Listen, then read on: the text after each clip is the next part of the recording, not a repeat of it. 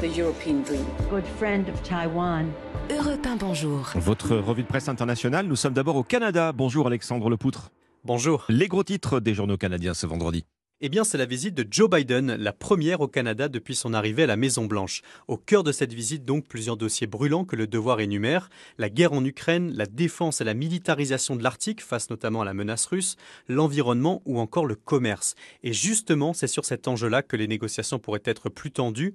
En cause, écrit le Globe and Mail, le Buy American Act, une politique protectionniste qui fragiliserait certaines industries canadiennes. Justin Trudeau espère obtenir des concessions sur certains biens.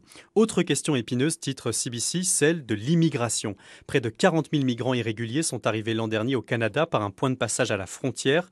Une faille dans une entente entre le Canada et les États-Unis qu'Ottawa veut revoir. Nous sommes aussi en Irlande ce matin avec vous, Laura Tauchanoff, à la une de la presse irlandaise.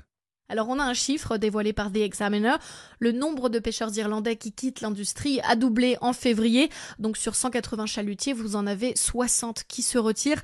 C'est un des effets du Brexit, explique le quotidien, ils sont de plus en plus limités par des quotas de pêche puisque les pays européens ont dû céder du poisson au Royaume-Uni.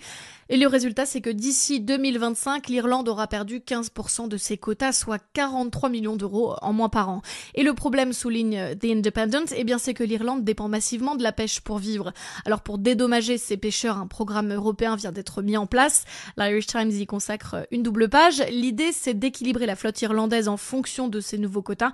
Et en échange d'une somme, les bateaux seront ensuite détruits pour s'assurer que personne ne les utilise pour vendre sur le marché noir. Dernière destination, la Turquie avec vous, Manon Chaplin, à la une des journaux turcs. On commente la décision du EDP, parti pro-kurde, et de ses alliés de gauche de ne pas présenter de candidat à l'élection présidentielle du 14 mai. L'annonce était attendue depuis des semaines, tant l'électorat de ce parti, près de 10% des suffrages lors des dernières élections, peut peser sur le scrutin.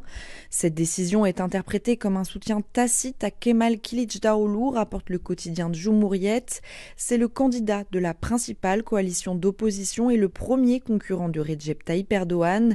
Le EDP n'a pas clairement appelé à voter pour lui, mais selon les informations de la Deutsche Welle, cela devrait se passer de manière plus informelle, via les militants et lors des rassemblements des prochaines semaines. Cela risque d'affaiblir un peu plus les chances du président de se faire réélire, explique Milliet.